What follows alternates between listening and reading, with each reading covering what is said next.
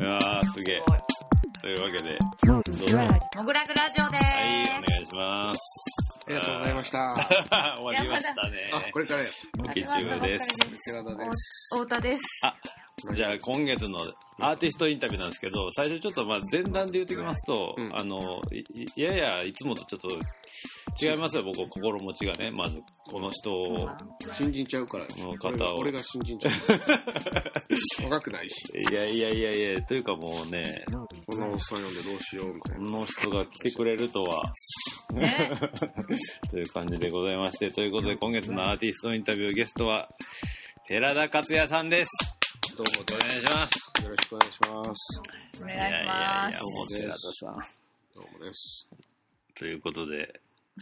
ね今あの状況を説明します寺田さんは今 iPad でお絵かきをしながらこたつですよね。こたつでねあの今からちょっとインタビューを取らせていただこうと思うんですけどもよろしくお願いします。はいじゃあまずちょっと僕の方からこのプロフィールの方を読ませていただきたいと思いますうん読みます 岡山県玉野市生まれそうなんよ。漫画漫画表現をベースにイラストゲーム映画のキャラクターデザインなどで国内外で活動中そうじゃ、そうじゃ。近年はパーソナルワークにも同じ比重を置き、うんエキシビジョンも増えているほんまじゃ。日本の漫画ヨーロッパのバンドデシネに強く影響を受けた線画主体のスタイルに根強い支持者を持つというこなるほどね。ありがとうございと まいす。やいやいやもうなんて言うんでしょうも根強いでしょうか。うあのーやっぱり ねキャリアが長い人の方がプロフィールがシンプルになるっていうね、うんああ、確かに。感じですね、うんまあそうでねも、確かに。でも、やっぱりプロフィールはシンプルな方が。そういなんやですよそうねですよ。あれもやってます。若い頃からこれもやってますシンプルでしたよ俺はあマジですかうんなんか20代後半ぐらいのちょっとまあでもその気持ちもすごくわかるし、めっちゃ長いプロフィールそれもの必要や人しとかもいますけど。そうね。あの、第1回古典を銀座でやるとか、そういうことを書いてしまう。ああ、あーそうででもすそよれがやね。っぱり書きたいし、知ってほしいっていうのが先に立つので、すごく普通のし心持ちなんじゃないでしょうか。まあまあそうなんですけど、まあなんし、なんせあれなんですよ。もう、僕がもう高校生の時からのな寺田さんもヒ先ーロ代ーの、なん先で。代いの寺田さんがね。や いや、東大ですよ。あ、そうか。ええごめんごもめん。う、あの時はこんな感じでお会いできるとは思ってなかったですよ。僕は、高校生の自分の僕は本当に。そういうのは、でもまうんあ、ありますよね。俺もあるし。うんああ。うわっていうね。え、寺田さん、やっと誰になるんですかええまあだからやっぱりそれはまさしくその高校ぐらいの頃に出会った作家に後から会うっていうはいはいはい。のがあった時に、はいこはいれははもう誰とは言わず、い。はいはいやっぱりその、すごい感動するというよりは、なんでここにおるんやろっていう思うね。うんじ自分がうね、んうん。なんか全然、ほら、気持ちは結局、どんなにベテランの人も、意外とその、掘ると、あの、15、6からそんなに精神構造が変わってないので、ああ、はいみはいんなは多分一緒だと思いますよ。それこそ、ほら、あの、アキラの大友克洋さんとかも、い。はいはいは大い。友さんも、誰だったっけな、なんかすごい先輩の漫画家とうん。会ってる時はうん、そんな気持ちだよ、とかってああ、言はってはったんで、いはいまはあい。みんな一緒なんちゃうのそう、そうだなっんて最初はみんなアマチュアやしね。まあまあね、まあそうそそううそなうんです。心持ちは変わんなくて、うん。気がついたらなんか年取ってて、で、なんか集まりとか行くと、ハブにされてるみたいな感 あ、無理されるんですじ。かだんだんなってく るし、いや、ほら、みんな遠慮して話しかけてこなくなるの。ああ、そう、いや、そ、それはでも俺ね。俺もそうだそうだもの。だって、そんなパーティーとかで、例えば、はいはいはい。宮崎駿さんがいて、はいはいはおーとかいけへんから、みい はい。まあそうですよね。こう遠巻遠巻ききででね。たいそう。まあそうですよなね 宮。崎さんよ。うんでそう一です人よポ。ツンと座ってらっしゃるから、はいはいは割と行った方が、ほんまは、みたいな気持ちあるけど、はいはいはい来られたら来られたで、向こうもね、い。まあそうですよえね。ー誰なんみたい にななるなるのも申し訳ないし、なはあはあので、やっぱり、そういう時は行か行かれない方が普通かなっていうのがあるから、いやだからまあそういう意味じゃむしろもう僕寺田さんとの出会い方が超良かったというか、うんもうマジであの出会い系でね。そうなんですよもう山さんという出ね、会い系ですね。うんうん、山崎浅いことで言うと俺の腐れ縁の連れの男がおるんですけども子がねね。京都の山ぐるみっていうのをやってる人なんですけどねまあ、それこそ、朝彦を紹介してくれたのは、京都のトランスポップギャラリーの。はいはいはいあー山田さんはそうでいすねはいはいで、若いのちょちょっと会ってくださいよ、とか言って、飲み会をセッティングしてくれて。ああそうなんですへねーそう、で、あの、3、4人来てくれて、はいはいはで、朝彦が、あの、山ぐるみを持っていって、いはいうわっと思って、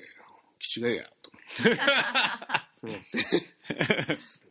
その山さんが、ポポタムっていう目白にある本屋さん兼ギャラリーで毎年個展してるんですけど、なんかあのいい、スペースやねそうっす。一昨年からなんかトークショーを自分の個展でやりたいみたいのでう、ん出てやって言われて、1回目が僕と鈴木さんで一回喋目っがて、そうやなねんです庄よ司さん。教一さん。で、2回目が、俺と出原幸則さんで喋るってなるったんやけど、あ の、山さんのあの、天性の宣伝ベタというか、はい。によってあの、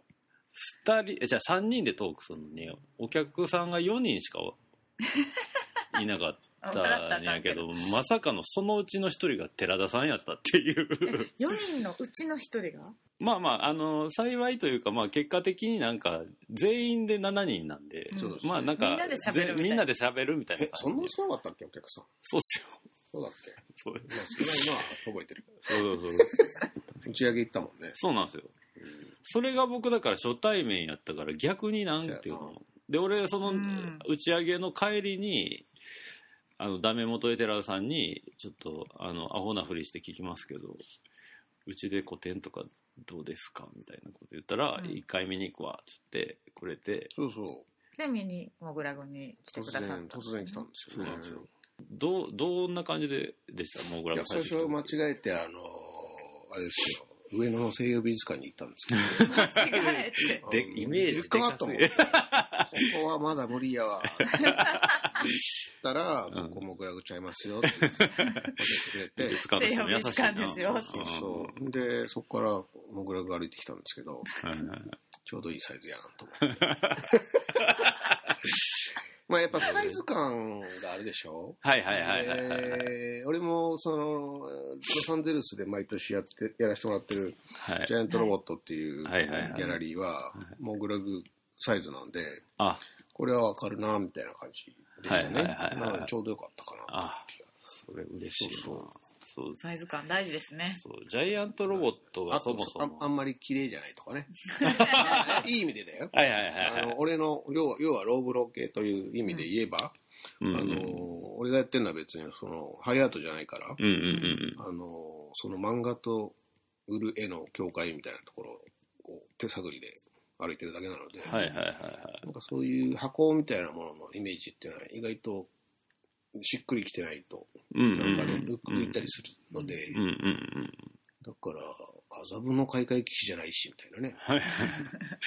村上さんから話もらった時も、開会機器っていう話は向こうからもちろんしないし、はいはいはい。中野のブロードウェイの方のギャラリーでどうみたいな話になってはいはいはい。あれはちょうどいいわ、みたいな、なる,、なるから、うんそういう自分のサイズ感みたいなものがやっぱり今はあって、うんうんうんうん。まあ、村上さんも多分、あの人は、あの、あれでしょうね、ジャンルによって、こう、そうそう箱そうをそうね、使い分けてる感じはありますけやっど。ぱり高い、高く売る、ハイアートみたいなところに持っていこうとしてる作家は麻布使うし、うんうんうんっていうのはもう間違いないんで、うん。俺は全然そっち向いてないから、どっちかっていうと、やっぱり、そのフィジカルにこう手が届くサイズみたいな、はいはいはい。そういう意味ではすごくいい感じがしましたね。まあそのイラストとアートの境界って出原さんが言ってた、うん出原さんじゃんなんで出原さんが出てくるんですす今日 はさん出原です。寺田さんと出原さんがたまに混ざるわかる。わかるわかる。俺も間違 えるもん。出いやいやいい原です。やててや。寺田さん寺が間違えたらびっくりしますけどね。まあでも自分の名前、まあでも、今から喋る内容は出原さんにも共通してることではあるんやけど、うんその要はその境界上での作品を売るっていうのは僕らがずっとテーマとしてやってることでもあるし。うんこのここの御徒町にもぐらギャラリーを立ち上げてから、あの掲げたテーマですうんあとまああらゆる意味でもう僕の中ではジャイアントロボットって割と箱としてすごい、なんていうんですかね参考にしてるというか、うんあのやり方というかそうっすな。スタンスがね、やっぱり、あれに二択機関のギャラリーって日本にはそんななくて、ううん、トランスポップ、そう京都まで行かないかんし、そうっすよね、そういうこと考えると、ここ来た時に、ああと思って、うんで、聞いたら、ほら、出原君も、そこそんな感じで好き。で、出原君も、け結局、やっぱり、ロサンゼルスでジャイアントラボットでやってるから、毎年。はいはいはい、そうですね。そういう意味ではすごく近くて、うんやってることは、まあ、遠いようで、意外とすごい近いんで、うんなんかこう、常に親近感があり、そうなんです僕もやってんねや、みたいなね。うん、僕がだから初めてサンフランシスコ行った時にまだあのヘイト・ワーシュベリーにあったジャイアントロボットを見に行って、それまだモグラグやる前だったんですけど、めっちゃ良かったんですよねなんか感じが街の感じも良かったっていうのもあるんですけどあーはいはいなんかそんなに大きくない、まあ、それこそトランスフォップそのの時は、うん1.3倍ぐらいのイメージやったぐらいでもスで。ペースの使い方とかは、うんまあ、トランスポップと同じような、うんでまあなんか感じだったねまあ、僕的に言ったらこうなんていうんですかねアートメディアとかで見てる感じのうん。あの絵描きの人が個展してたんですけど、うんあの小さい小作品をうん。パーッと並べてて、でもう3分の2以上その段階で売れてたりで,、はいはいでまあ値段も手に入りやすいなって感じそうで、ねうんなんかやっぱ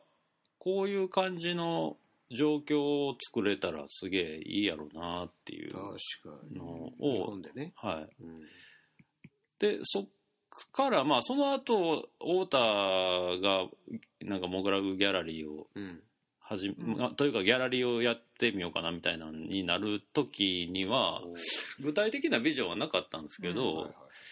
だけど国分寺でまあちっちゃいただのガレージで始めたものをこうギャラリー状態にする時にはやっぱりなんていうか、まあこの物件のサイズ感っていうのは僕らの中ではかなりあると。そうであすね。そうですちょうどねいいなんか古典をちょうどやりきれるうんサイズかなっていう感じうん。で、はいはいはいはいでもともと僕らの周りの友達の絵描きとかもめちゃくちゃでかい絵とかっていうよりかは、やっぱりこう小さい。小さいというかまあそうですねなんかあの日本で売れるサイズって結構あるねあるじゃないですか、はいはい。でもそれでも結構あの全然やりきってた絵を描く人が多かったんで、うん。なんかそういう人らの展示を中心にやりたいなと思ってたんでうん。その寺田さんが思ってくれたものがなるほど。うん空間で表せててよかったですけどそうですねうんそれであれなんですよ僕でもやってくれるってことになってはい。寺田さん1個だけちょっとうん注文させてもらったことがちょっと寺田さんあの他であんまやってないことやってもらえないですかって言ったとこ ろ今回のまあ企画この量り売りにつながっていくんですけど おまあ実際は量り売りでもなんでもないけどね。そうなんです平よたく言うと。うんこれ結構すごい企画っすよねこれえ、そんなこともないんじゃないのキャンバスにただ書いてるだけっていう。で割とでも、まあ、会期中完成する予定ののもある。そうですね。ものですけど今書き込まれてる段階でもちょっといくつかの絵がこう重なったりとかもしてきてるじゃないですかうん。それを最終的にこう、まあ、切り取り線に沿ってカットしてあのそうですね。売るといううんこれ初初ですよね初ですけども、ロールで書くっていうのは前にあの、今日1個、一個使ってるはいはいはいやつはもともとそれで書いてたやつで、はいはいはい、寺田木っていう俺があの、はいセラミックを作って売ってるのがあるんですけども、うん、中野のそのショップで1回、2回目の寺田木を展示販売した時に、はいはいはそこ壁が真っ白で結構でかい壁だったんで、い、うんえー、と絵の展示じゃないからその商品のねうんセラミックのどんお皿とかのうん、お茶碗とかを展示するので、はいえー、と壁が全部開くんでどうしようみたいな話の時に、はいはいはいはい1回目の時は壁にそのまま書いて、はいはいはいでそれ消し消したんでちょっとあまりにももったいないんじゃないかって 周りが周りがひどく言うからじゃあ2回目はキャンパスにも書くかとかは言っいはいて、でそれでキャンパス貼って書いたんですよ。はいはいはいはいうんでもそれは販売しなかったそうそう、販売目的で書いてないのもあるし、うんうんうんその制度的にはもう壁紙レベルでいいわと思ったんで、一晩で書いてうん、うんで、えっと、大きなサイズっていう絵で言うと、うん俺はその、マーカーで描き始めて、うん。はいはえー、襖が一番大きかったんですよね。い。はいはいはいはいはいはで、その、襖のサイズみたいなものが、自分の中のその、マーカーの太い方を、い。はいマーカーの太いやつを使った時に、はい。ちょうどいいサイズっていう、その、書き込めるサイズ。うんうんうんで、現実的に、襖に描いた絵を、例えば写真で撮って、うん。うんえーデジタルにして、フォトショップで表示すると、うんそうするとその、その時に画面と線の比率っていうのが、はいはいはい。 B4 で、ペンで書いたぐらいの比率に、ああ、なるほどなるほど。はいはいはい。で俺は猫がそのペンで書く漫画家やから、はいはいはいはその原稿用紙にペンで書くサイズ感みたいなものが、やっぱりすごい気持ちよくて、い。うんうんうんうんうん。で、このマーマーカー、マッキー、まあ、商品名を言うと、紙用マッキーなんですけれども、マッキーを使って、その、でかいサイズで書くときのうん感じっていうのが、その、B4 でペンで書くのと変わらないのに気づいた瞬間に、こう、すごい、うん腑に落ちてね、うんうんうんうんなうんんでうんなぜ気持ちいいかって。うんうんだから、その、もうちょっと大きいものにな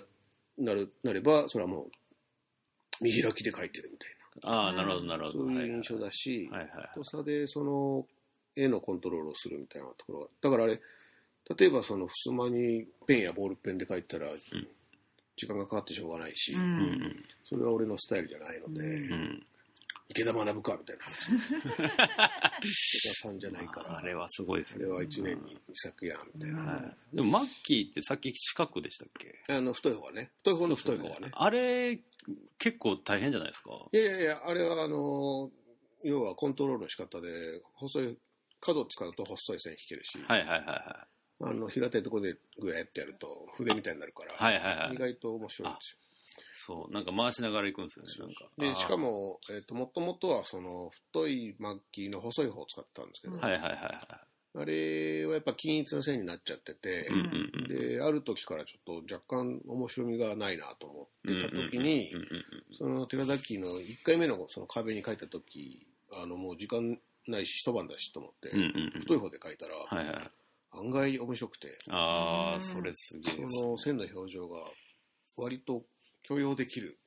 面白さはいはいはいはいになってたんで、はいはい俺太い、でかい画面の時は太いのありだなと思って、うんうんうんで、そこから太い方もなんとなく、えー、ふすまサイズの場合は使えるようになって、うん。うんうんそううん。いう、すごい段階を経て、はいはい。で、キャンバスロールに書いた記憶があったんで、あれ2年前なんですけど、はいはい。だもんで、まあ、あの、なんでしょうね。まあ、ややることは結局絵を描くっていうことで、はいはいはい絵の内容を変えるんだったら、まあ、いざ知らず、うんうんうん。そういう突然絵が変わるわけじゃないから、そうですね。同じこおとを客やさんもびっくりしますしそうね。そうそう、いきなりお花の絵ですかみたいなね。 あの、そういうことにもいかないので、いつも描いてるものと変わんないけど、うん見た目面白いっていうのは、要はパッケージの仕方だすうんなので、うんうん。来てくれて、うわ、キャンパスまんま描いてるやんっていうののが面白いかなと思って。うんそうですよね。だからあれを書いた時も最初これ切って売るみたいな話はしてたんよ。はいはいはいはい。なので、うんまあ、ちょ延長線上にふっと出てきたんで、うんうんうん。これは前のも使えるわと思って、うんうんうんちょっとね。なんかこう、やっぱ、今回だからその、この、うんまあ、量り売りっていうタイトルなんで、うんこのまあ、まあもう、もうはっきりと、もう売る、絵を売るっていう、展覧会は、個展は結局そういうことやなっていううんそうなんですよ。ことだし、うん俺はそもそも、どっちかっていうと、スタンスは漫画家だし、あの、えーイラストレーターだし、はいはその、なんか、どっかでどうしてもアーティストじゃないっていうね、うんうん感じがいわいわゆるいわゆるその絵を売る画家になってないみたいな。でもその、その違いがどこにあるのかは未だによくわからないんですけど、うんい。はいはいはとはいえ、なんかまあ、その絵を売った時、初めて展覧会やったのが、それこそ、えー、2007年、8年ああそうなん古そうです。個展はそのままずっと断ったので、い。あ、そうなんですね。あの俺はイラストレーターだし、その印刷が好きだったんで、はいはいはいはいはい。印刷される画本になるものが好きだったんうんうんので、そこで、なりわいにしてるよって絵を描くことをっていうのがうんうん俺のどっかにあったんで、うんはいはいはいあのわざわざその来てもらってその来てくれた人だけに見せるみたいなところに全然俺は興味がなかったんですうんうんへ興味がなかったしそれほどのもんじゃないと思ってたんでうんだから話は何度かいただいたんだけど、うん全それまでは全部断ってて、うんうんどういう気持ちの変化でやろうとえーいやそれはねたまたま知り合ったそのポートランドのギャラリーを持ってたあのカツって男がいてですね、うんでコンパウンドギャラリーっていうのを当時彼はポートランドアメリカのオレゴン州にあるポートランドってところでやってたんですけど、うんでも仕事で一回知り合って、はで、うちでも、え寺さんやりませんかみたいな話になった時に、はいはいアメリカやったらいいかなみたいなのと、うんなんか年齢的にもういくつや、まあ、40入ってて、うんうん割とほら、若い時は意味もなくこだわるけど、もうこだわりみたいなものが若干相当薄れているので、はいは自意識もない し、とりあえずやってみようか。やってみっかと思って、一回はいはいはで、なんか、仕事の絵でいいのって言ったら、もちろんですとかって言うから、いうん仕事の絵を中心に、えっ、と、鉛筆の下絵と、うん当時は鉛筆で描いたやつを取り込んでペインターで色をつけるみたいな仕うん事をしてたんで、はいはいそれと、えっ、と、プリントアウト。はいはいを中心に、うん要要は、えー、と今まで仕事をしてた寺田克也としての展覧会やって、うんまああアーカイブ展みたいな感じですかそうだね、はいはいはいでだから見たことある絵とかがうんうんうんあるわけですよ、人によってはね、うんはいはいはいでアメリカなんかにファンおらんへんやろと思ったんですけどこれが蓋を開けてみるとすごい来てくれて、はいはいはいはいはいまあ、単純に嬉しかったのがあって、うんうんで俺はしかも若い時にやってたアメリカの仕事とかを覚えてくれてるアメリカ人とかがいて、はいはいはいあの子供の時見てたよみたいな話マジかよみ たいな。うへん怖っと思って。どんな仕事もおろそかにできませんね、みたいうんな。で、まあそれが俺ですけどねううん子供の時俺もそうう見てたんそうそうそう。で、うまく、まあ、それは回ってうん終わりましたけれども、うんなんか喜んでもらった割には、そのデジタルで書いたプリントアウトを見せるっていうのが、俺の中には全然実は終わった後にしっくりきてなくて、うんえその展示はあの販売はなしもちろん全部売ったんですけど、あ全部売ったんですその鉛筆の下絵もね。はいはいはでも鉛筆の下絵はやっぱり鉛筆の下絵なので、いうんうんうんうあんの、うーんと思って。なるほどー欲しい人からしたそらうそう。いやう、ん全然いいですけどいいんね俺もスケスケッチは好きやから、うんそれはそれでありなんだけど、うんそれはそれ用に書いてないし。う、んうんまあそうそういううんで、そういうのは、その頃はまだめちゃくちゃいっぱいあったから、いくらでもセレクトして並べられるけど、はいはいはいこれはあんまり面白くないなと思って、はいはいはいはいもう一回やらして、みたいな話に。で向こうもまあ、うまくいったんで、うんうんうんまたやりましょうよ、って言ってくれたんで、じゃあ2年後にもう一回やりましょう、みたいになって。うんそれでそれはもう完全にオール書き下ろしでうんうんやるってことはもう最初に決めて、はいはいでやったのがまさにマーカーの絵なんですよああなるほどなるほどでマーカーの絵はそれより5年前にもう実は1枚描いてて、うんはいはいはでこの間出たあの寺田克也原寸っていうのも入ってますけど、あれに1枚目の絵も入ってていうんうんでその B 前か B 倍ぐらいの紙に末期で線引いたら面白かったみたいな、うんそううんいう感覚があったんで、これをちょっと推し進めて見見る見れるかも、うんうんうんそもそも俺は書きたいものとか別になないし、はいはいなんかはい言いたいことがあるタイプじゃないので、はいはいその内容のテーマというよりは、なんかその書くことをはいはいただ見せたいみたいああ技術的にちょっと新しいチャレンジといな、うか自分の中ではのチャレンジはそれで、うんはい あと絵としてはまあその線の集合体としてのその最初のマーカーの絵が、俺の中ではすごくしっくりきたんで。うんうんこういうものの見せ方はあるんだなっていう、その、要はほら展覧会したことないから、うんうんうん展覧会用に絵を描くっていう、そのクライアントが自分みたいになってうまんすそうですねそはうですねそこに一番最初、こう戸惑うんですけど、いはいはいまあ、とりあえず1回目はその、そこをとっかかりにしてみようと思って、ひたすら線を引いて、はいはいはいで、その連作としてのブラックマーカうんーの最初のえー一番最初にその数年前に描いた絵に合わせた絵を、うんえー、と5枚描き下ろして、うんうん。 6枚の連作で、その時初めてやったんですよ。はいはいはいはで、それもまあ、なんかほとんど売れて、い。うんうんうん。結構サイズとか大きいんですかが B 前かなああ、結構でかいですよね B。前かな、んうんうん B 前並べて、うんうんうん。で、買ってもらいまして。はいはいはい。たーみたいまあやっぱあれじゃないですか。だってあの、展覧会で見る、なうん生で見る良さって、そうそうそう。あのいや、やっぱ生はね、生じゃないとダメだなと思ってて。そうですね。俺は印刷が好きだったのは、うん複製されていく面白さなんですよ。はいはいはいはで、だからイラストの場合は、印刷されたのがフィニッシュで、い。うん。最終的な作品だと思っててう、ん。えっ、と、自分が描いたやつはもう素材にしかなってない。はいはいはいはい。なので、やっぱりその素材感から一歩向こうに行かないと、来て足を運んでもらうわけにいかないなみたいそうそうですなのね。があって、うんうん。アナログの面白さ。あと、プリントアウトはやっぱりどう頑張ってもプリントアウトなんで、はいはいはい。目がちっとも喜ばないわけですよ。はいはいはいは薄いからね。い。うんあの、その色がどんだけ乗ってても、うん。うん。塗膜面っていうのはあれ、コンマ何ミリで、うん。その、うん多分目は分かっている。うんうんうん。その薄さをね。ううんんうん。で、翻ってアナログっていうのは鉛筆で一本引いただけでも、うんその、なんつうの、炭素がそうですね。紙の繊維と絡んでるのが、そうそう目が多分、えーと、肉眼で見えてないと思っていても、実は見えててうん、うんうん。そこの厚みまで感じられるうんうんっていう、その面白さっていうのは、うんアナログ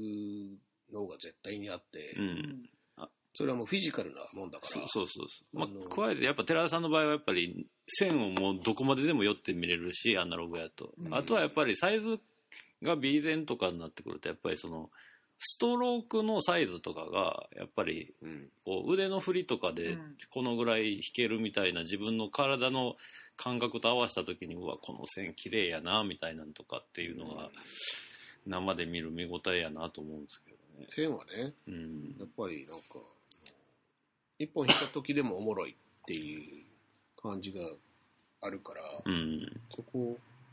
そこを見せられるんだったら、まあ、いけるなっていううんうのが、そのん時にやっぱりあったんで、うんうんで、アナログでやるんだったら展覧会面白いわと思って、はいはいはで、絵が売れるのもちょっと面白くて、いはいはいはいは絵が売れた瞬間になんかその、うんそれまでこだわってた部分っていうのはちょっと抜けて、い。うんイラストで売るのとどう違うんだみたい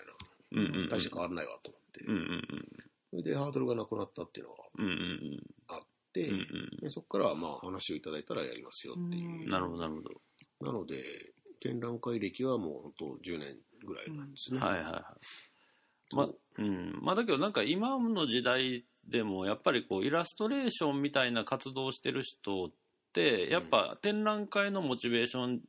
ない人とかもやっぱまだいいてるいる。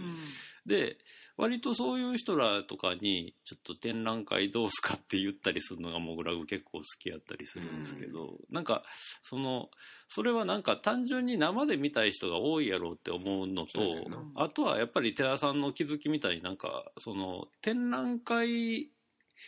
で見せるときになんかこう自分の武器がよりクローズアップされる感じがうんうんするのが面白いなと思うんですけどでまして僕らのギャラリーって本当に売るっていうことにもう奥目もなく言うギャラリーなんでその、ぜひ,、そうねぜひ買ってくださいギャラリーでとすからねそうなんですよもうなんかそこはもう全然あの商売でカッコもつけてないんでだからすごいなんかあの、まあ、事前に何回か話させてもらいましたけど、うんなんかモグラグの趣旨をちょっと理解してくれて作っていただいたテーマかなと思いながらちょっとそうなんや。私はちょっといやわかんな感い動しておりますけど、適当やから。常時、常時適当えなんーでジすョージええ でもまあ、ギャラリーでやるっていうのは、つまり、その、売るっていうことと込みだから、うんじゃないと、ギャラリーやってる人に損させないといけなくなってしまう。うんみんながハッピーな方がいいわけですから。うんうんできるだけハッピーな方がいいですね。ね、うんできるだけ売れ、ちゃんと売れる。その適正価格でちゃんと売れる。うんそうですねでそ我々こはです別にね持ってるわけじゃないから。そうそうそうそこなんですよその、この絵を欲しい人が買えると思った値段で買ってくれると、もう本当超嬉しい。もうともころにあって、うはいはいはいそこの場所としてギャラリーが存在してるんですよっていうのがはっきりわかるから、うんうんうなんんかあの売れなくてもいいんだって話は鼻からないわけですよね、そうそうそもそも絵売る絵を描いてる職業なので、うん、俺そはうねなんですよ。うん、特にね。だからまあ、それはもうもうないんですよね。はいはい。で、それこそ、ジャイアントロボットのオーナーのエリックとかは、うんあの売った売ったみたいな感 じで、普通に来るから、あの、それが普通ですわ。まあまあ、そうですよだっねて。そ、それね、そううんもう、売ったよみたいな。あれ売れたよとか言 って、ほほーとか言ってやるから、 私たちまあもいつもそ僕うやもんね。らは割とね売れたんだ、あれ、あのーと思って、やったよかったね、みたい大体作品売れて、そこに作家がいて、お客さん帰った後、ハイタッチとかしてますからね。するやろイエーイとか言な。って。然でしょうね。まあそう、だから、なんて言ったらいいんですかね、僕らとしても、うんイラストレーション、先あ最初に戻りますけど、うんイラストレーションとか、アートとか言ってるけど、特にアートっていうのが、こう、やっぱいまだにちょっと、なんつうんですかね、こう、高いんでしょとか、うん。ああ難しいんでしょとか、あまあ、それはもう学校教育がないからしょうがないよ。いや、まあそういう人もいるけど、かっこいい絵ってあるやん、みたいな。それはねう、教えていく人がいないかうら、ん教えていくしかないんですよ、うん子供たちに。子供の頃にやっぱりそういう感じ、うんうんあの、が、あ教えられると、うん。すごくいい感じになっていくんだろうけど、うん。それがないから、うんそんなの、その、養う場所がないじゃうん。ん。もう、名画教育しかしないから、日本の美術教育は、う子ん供、小学校とか中学校はね、うん名画を見せて、その感想を、えーっと、すごく自分の言葉で語らせるみたいな授業は先生もできないし、うんそう。しかも、で、お話に出るのが、ゴッホのひまわりが何億円みたいな話だかそらう、そうそうそう。要は、高い絵で教科書載ってない絵以外は、その名画かダメな絵みたいなものになってって、要は値段の話しかええできないっていうか、うん値段の話してれば結構安心みたいなところでしか、あの自分のオピニオンを外に出していけないっていうのが、うん。あの絵とかに対しての言葉をずっと養ってこない教育しかしてない日本のうん。一番の問題点だから、うんそうなんですね。持ちようがないもんだって。うん。それはだから個人的にいい先生に出会うとか、うんうん。個人的にお兄さんがそういうことを教えてくれたとか、うんお父さんが教えてくれるとか、うんお母さんが教えてくれるとか、っていう、本当限られた幸運の人しか、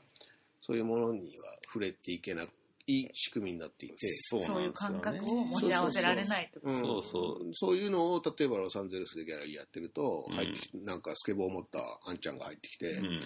うわ、もう超クールみたいな。うんうんうんこれ、買っても買えないわ。 お金がないみたいな。買って、もう買買ってほしい気持ちは、買いたい気持ちが伝わればもう OK やし、ねうんうんうんわ、ありがとうね、みたいな。そうなんですよ。こん来年も来るから、みたいうん。な。だからそういう、その、いい自分が欲しいと、あるいはかっこいいからいいとか、自分がかっこいいと思ってるからいい、みたいなことをう、ん。ちゃんと言えるような、あのー場面っていうのが、うん。俺の子供の頃からすでに学校にはないので、うんうん、ましてや購入するっていうのはさらにその先にあったりするんでね死ぬほどハードルが高いなかなか高高いいんですけどでもまあそうやってそうちょっとずつ増やしていくしかなくて、そうでまあうちのギャラリーがそういう場所の一つになれば嬉しいなと思うしなんかね、それにあたって、まあ、うんうちはあの、僕らは面白いと思うけどまだ世間ではあまり知られてない作家もまだややったりするわけなんですけど、うんなんかあのまあこういう言い方するとあれかももうかちょっと失礼かもわかんないですけど、なんかあの寺田さんがうちをやってくれたことによってうちを知ってくれる人がいてね、うんいやまああでそうなんだよね寺田さんやをやったギャラリーなんやったらこの展示も見に行ってみようかいなみたいな人が増えてもらえるとそうめっちゃ嬉しいっていうそ感じなんですよ。そこまでじゃないですけどまあその一助になるのであればねえー、もうぜひなんかちょっとなんか僕はもう、まあ、僕個人的にはまああの普通に僕も一応絵絵描きでありますのではいなんか寺田さんが滞在制作してるのをこうずっと見れるっていういや、ものすごまあいそ。の眼福感も半端ないわけですけど、僕個人的には。まあ最後にあの、なんか今から始まる展示来る人にメッセージ的なものをもらっていいですか来てね。あ、シンプル。シンプル。あーまあまあ、まあ、要は、でもほら、えっ、と、いつも来てくれる人はね、もう来てくれるので、はいはいうんはいい。いんですけど、やっぱりこの、今まで聞いてきたことないよっていう人がうまく、こう、届くといいなと、はいはいはいつも思うわけですようんうんうね。んで、それはギャラリーが変わると、ギャラリーについてるお客さんも変わってくるので、はいはいはい。それもやっぱり作家側としては、この、当てにしてるところではある、ね。はいはいはいこれが広がっていけばいいし、うんうんうん。見たら面白かったとか、見てもつまんなかったとか、そういう感想につながっていく方がね、うんうん発展的なのうんうん。で、なんかそういう新しい出会いになっていくと、またいいなと思ってますいやーそこそはうでもうすねね。ね。ね頑張るぞ。みんな聞いてる。ま まあまあ、ほっといても来ると思いますけどね、うちの周りの連中は。ということでございまして、い、あ。はい。やーちょっともう、なんやろ。緊張してたんじゃないですか。もうあるし、シラフでやし、あ、あ、そっ。か。そういそうそうつもビール飲みながらやってるんでやね。ってるから、ビール飲めばよかったのに。そんな方が良かったんかな、だけど、うん寺田さんまだ作業するから。いや、俺は別に、別に人が飲んでるからって言って怒るような酒飲みじゃな いから。 俺飲んでないのに。怒るのでないの、何やってんねんみたいなことは言うタイプじゃないからうん、飲めばよかったね。そうですね、ちょっと失敗したかもしれないですけど。ねまあ、いろいろ失敗しましたけど、まあ、こうちちなみに約50分のインタビューで寺田さん、えー女の子の50分あ、ほんまやう。んこう魚ヘルメット。魚ヘルメットのこれ、女かけの始子めたの時、もう魚ヘルメットにしようと思ってたんですか持ってるわけないじゃないですか。 えそんなのは書きながらどんどん書いて変わっていくんですよ。チェスト上ぐらいまでええ感じで書いて首やん。おります首、ということでね首。 まああれですね早く打ち上げしたいですねどういうことどういうことよ。始まってもないのに。まだ始まってないやんえ。明日俺が休止するかもしれんしね。 困る。やばいじゃないですかそれはもうほら、年齢的にはなりかねない年齢でしょ我々もいやだけどなんかう、もう10代とかでさ。どうですなんかあのえ絵描き長生きっていうタイプも多いじゃないで絵すか描き長い季節はいはい絵描き長い季節はね、まあ、わか全然エビデンスがないからわかんないんですけど、うん本当かどうか。はいはいただまあ明らかにその会社員よりはストレスがないでしょうね。うんまあそうでしょう ねで、そのまあ、そこら辺、んなんじゃな大いきくつ、そう大きくうなずいてしまった。そこら辺なんじゃないですかやっぱり。いやそうやと思うんです人的ストレスのなさっていうか。あと、モチベーションが消えないじゃないですか、ほとんどなんかこう。そういやでもそれは人によるんこじれゃないもしたいみた人いにな。よる人による。あそうですかうね。んん、やっぱり、しもしかしてってそのやりたいことが、うん作品一個仕上がってその次に見えてこうへんかった時の恐怖ったらないと思うあー。まあね、やっぱり、あの、続けてないと余計続けられないし、そうですよそれねはそうですよね間が空くとっていうのそうはありなんまですすよ作り続けてないといけないなっていう、うんそういう恐怖心もあるんですよ。ずっと書いてるっていう背景には。ね。はいはうわ、怖みたいい。な、はねいはいはい。そもそも物臭やから、寺田さんって今おいくつなんで内緒ですよ、そんなすか アイドル。アイドルばりの。の。内緒ですよ、もう。え、でもだってネ俺ットには書いてあるけど高校の時に、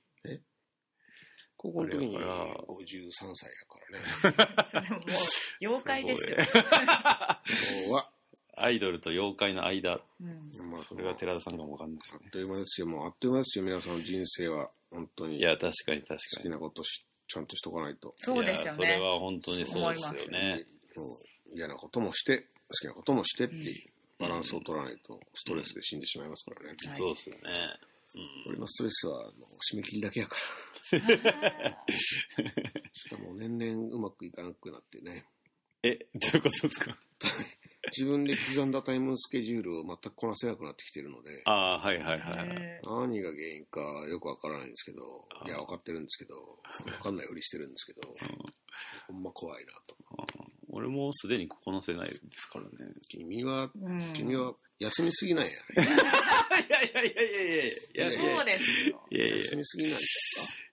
そうですかね。まあでだ。創も、作においては。あ、創作ですか僕、ちなみにあの、今年、あの、再デビューねで称して聞いた聞いた。称して10月に個展やりますんで、やろうやろうんでもその個展の準備はまだ一切できてう。いいないや、そんなもんやろ。そんなもんやうろ。んそんなもんやで。なんだかんだで、ジャイアントロボットも、俺、毎回1ヶ月ぐらいでしか準備してないので、ああ怖っと思って。はいはいはい。大体いつも11月の、えー、と20何日か前後に、うんあのロスに渡ってはいはい。それで毎年 GR でのオープニングは12月の頭なんですはいはいはい。よ、はいはい。い5日とかはいはいはい。 6日とかうん。で俺7日が誕生日なんでほうほうオープニング迎えて友達たちと誕生日を祝うっていうのがはいはい。黄金パターンやったんやこの,、はいはいはいこの6年間の。はいはいはい。で今年はたまたま、えっと前のスケジュールがちょっと押してるから、うん。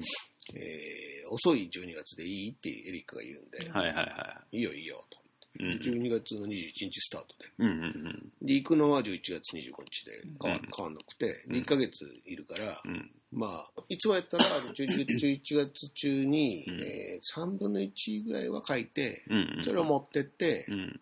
で残りの3分の2とその仕上げをその2週間ぐらいでやって展示、はいはいはいはい。で今回はね、まあ、前回はちょっとそれに近かったんだけどね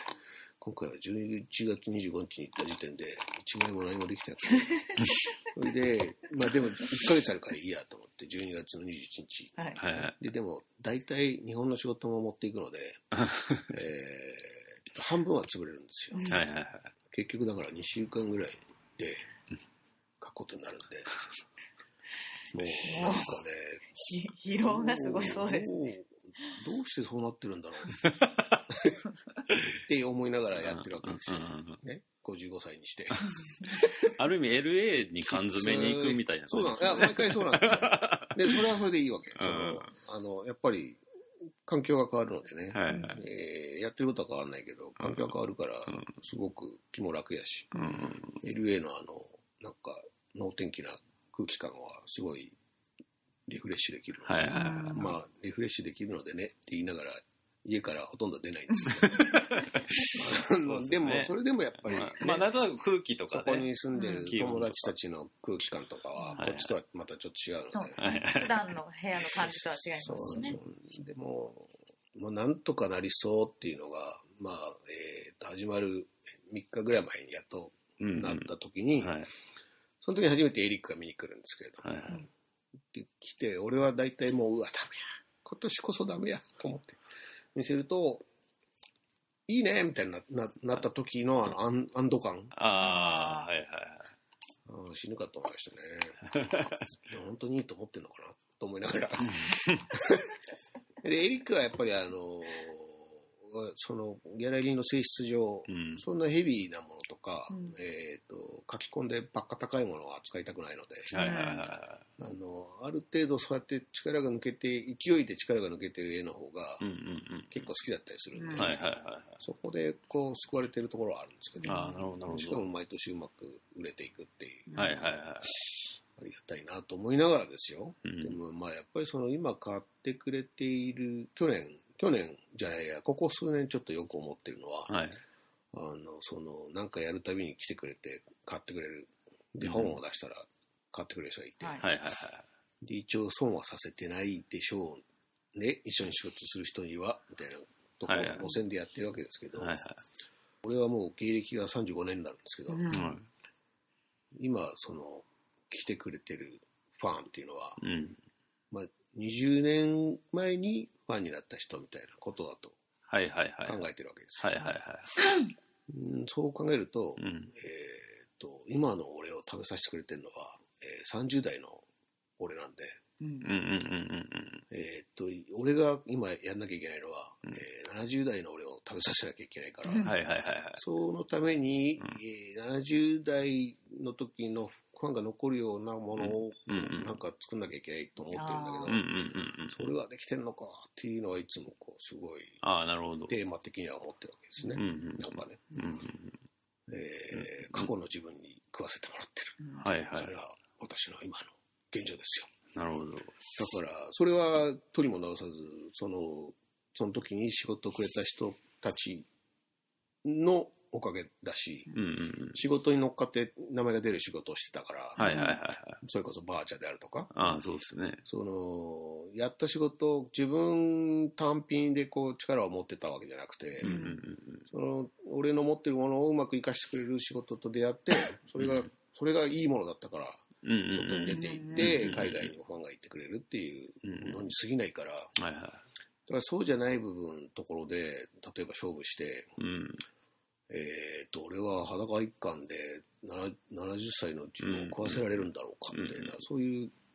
感じがすごいあるのね。その話ってすげえ聞きたいことあるんですけど、うんそれって、つまり、全く新しいチャレンジをする必要性がちょっと迫ってきてるとも言えるじゃないですか。ってるっていうかチャレンジっていうのはなんか、普段のことをうん精度を上げていくっていうことでしか実はなくて、あ、そうですか。で結果的にそれがチャレンジだったなみたいなことになる,、うんなるんじゃないのか俺の場合はっていう。はいはいはい。ずっと昔から振り返ってみるとそういうことばっかりでうんうん、突然新しいことを始めようとしてうまくいくっていうことではまずないからあうあ、んそうなんですね。いや要、は蓄積やし練習やしうん、なんかちょっと、ちょっと思ったのは、例えばそれで全く違うことを、例えばするってなった時にって、その、全く違うこと八百屋とかあまあそのぐらいの勢いかもわかんないですけど、そうねあの職業変えるぐらいまあ要はまあ絵絵やと仮定したら、うん作風みたいな部分っていうのがなんかこうキーになってくのかなってちょっと思っちゃったんですけど、作風とかは別にあの変えようと思って変わるもんじゃないし、うん、タッチとかと一緒ではいはいはい、うんもうそういうとこから離れた時点でやっと自分の中に落ちてくるものなので、探してるうちは作風とかじゃなくてうん、そこはもうどうでもいいねあそうなんですだからその結果的にあの時これをやってたからっていうのを例えばそのさっき言ったマーカーの絵もねうんはいはいはいその前にたまたま描いてたっていうものがあったかうらんうんうん始まったわけで、はいはいその機会がなかったら描いてなかったかもしれないし、ううんんそういうことですようんうんだから全部つながってはいるし、うんうん突然何かが新しく起こるってことは全くなくて、うんうん前やってたことのブラッシュアップした結果、んこここに面白いことがあったみたいうんうんうんなそういうことの繰り返しなので、はいはいそこを見つかるようなことを今やれてるかどうかっていうのがいつも不安なわけですよなるほどなるほだからそれは何なんでしょうねっていう。どうんそれだから探すものっていうよりは、こう、繰り返しやっていく中でう、んふっと出てくるものだったりするので、あとはあれかもしれないです当ねてようとしちゃいけないんですよ。宝くじと一緒で。なんか、あなんか巡り合いみたいなのもあるんですかそね。れも絶対あるある。はいはそこで出るべくして出てくるってい。いうう。んうん。で、きっかけがあるから、それも、えっ、と、また復活するし、うんうんうんなので、固定やんなかったら、その時のマーカーネアもうそこで終わってるし、うん。はいはいはい。っていうような話ですよ。うーん。そういうことを日々やれてるのかっていうのを、の方が一番の焦りなんですよね、毎日のね。うーん。朝起きると、まず、はぁって思うのはそこら辺だと。うん朝起きて思うんですか毎日ですよ、もうそれは。朝起きると大、大抵こう、まあもちろん締め切りがあるから、うわうんあれやんなきゃいけないわうんと思いながらも、こうなんとなくぼーっと、どうしようみたいな。とこから始まる。始まって、まあとりあえず書こうか、みたいうん。なのの繰り返しなので。まあだけど、それで言うと、でも古典っていうのは、本当に、うん。あの、クライアントが自分っておっしゃってましたけど、あの、要はそれをのちょっと思いついたことを試せる場かなとそう思うんでそうすそようそう。うん。ギャラリーって。やっぱりあの締め切りがないと人間何もしないので、うん。その古典を設定することで、うん。まあ、一応毎回同じものを書いてるわっていうその確認繰り返しの確認にはなるけど、うんうん。まあ、前やってないこともやれたことがその3回のうち1回あれば、そうっすよね。まあええわうん、なんか古典っていうフォーマットを頭の中に入っとけばなんかこうちょっとなんかそうね思いつくこと日頃ねねううんんでもやっぱりそこすらもルーティンになっていくと、うんうん古う典ん用の絵みたいになっていくから、はいはいはいはいそうじゃなくてそのどんだけ落書きできるかみたいなことが俺の場合すごい大切で、うんうんうん古典でもないし仕事でもないしっていう絵を描き続けた結果俺がいるので、うんはいはいはいはいそこをどんだけ時間的に捻出するかみたいなところがすごく大切だったりうんうんうんうんしてる。うんうんうんそもそもそもそも例えばみんな、えっと、20だか30とかで、えーデビューするとして、はいで、物心ついて何かを始めた時に、なんか目指すきっかけがあるわけじゃないですか。ううんん、そうですね。目指した瞬間にプロになる人はほぼいないので、うん。その目指す前の何かが好き、絵を描くのが好き、音楽が好きみたいうん。なとこから始まって、はいはいはい。えーそれが例えば12、3歳から15歳、まあ、うん15歳ぐらいだと思うんだけど、は大い体、それまで好きだったものが、その自分の中で明確になっていくわけじゃないですか、はいはいはい15、6っていう、はいはいはい。で、好きなものを集め始めて、自分の中でその好きなものになっていきたいみたいな。うんうんうんところに入っていけると、創作の方に入っていく人になるんだけど、ううん。うん。それで、もちろんその突然才能がある人は17、18でデビューする人はいるけど、うん。やっぱりある程度みんな時間が必要で、いや、そうっすね。で、俺も結局19、10 20歳ぐらいから仕事を始めるわけですけど、はいはいはい。 15、13、まあ中3で目指したとしても、具体的になったのは15ぐらいなんで、うん。まあ相当早いですけど。 5年間、そうそう、まあ、早いは早いけど、自分の中ではもっと早かったんですよ。ああ、なるほど。理想はね。はいはいはい。でも、結局、その5年間、助走する時間が必要でうん。で、その助走する時間っていうのは何かというと、いろんなものを見て、いろんなものに影響されて、それを取り込む時間じゃないですか。はいはいはい。で、出し方がわかんないから、溜まっていく一方で。はいはいはい。で、例えば映画監督がデビュー作に全てが入っているとよく言われますけど、はいはいあれは一面真理で、うん。なぜかというと、その助走期間の貯めたものが全部出るから、うんはいはいはい。でそれはもう音楽だろうが絵だろうが実は一緒で、うん。デビュー作にその人のエッセンスが一番入ってるんじゃないのと俺は思っていて、はいはいはい。なので、デビューしてしまうと、あとは自転車操業になる人がほとんどだから、はいはいはいはい。貯めていく時間をどう自分の中でキープしていくかみたいなのがすごい大切になってって、うんうんうんそれができてる人は常にリフレッシュしていくし、うんうん。で、すごく普遍的なうん。悩みでしかないんですけど、すごい言語化すると、まあ、その3年後の俺を助けることをやれてるのかはいはいっていうような言い方にななってくるね。ちなみに寺田さんって、料理好きしですよ。あ、そうじゃなくて。いや、でもそれでいいか。いや、趣味あるんかなあ趣味、趣味は、え、以外ですよ。趣味はちょっと人前では言えない。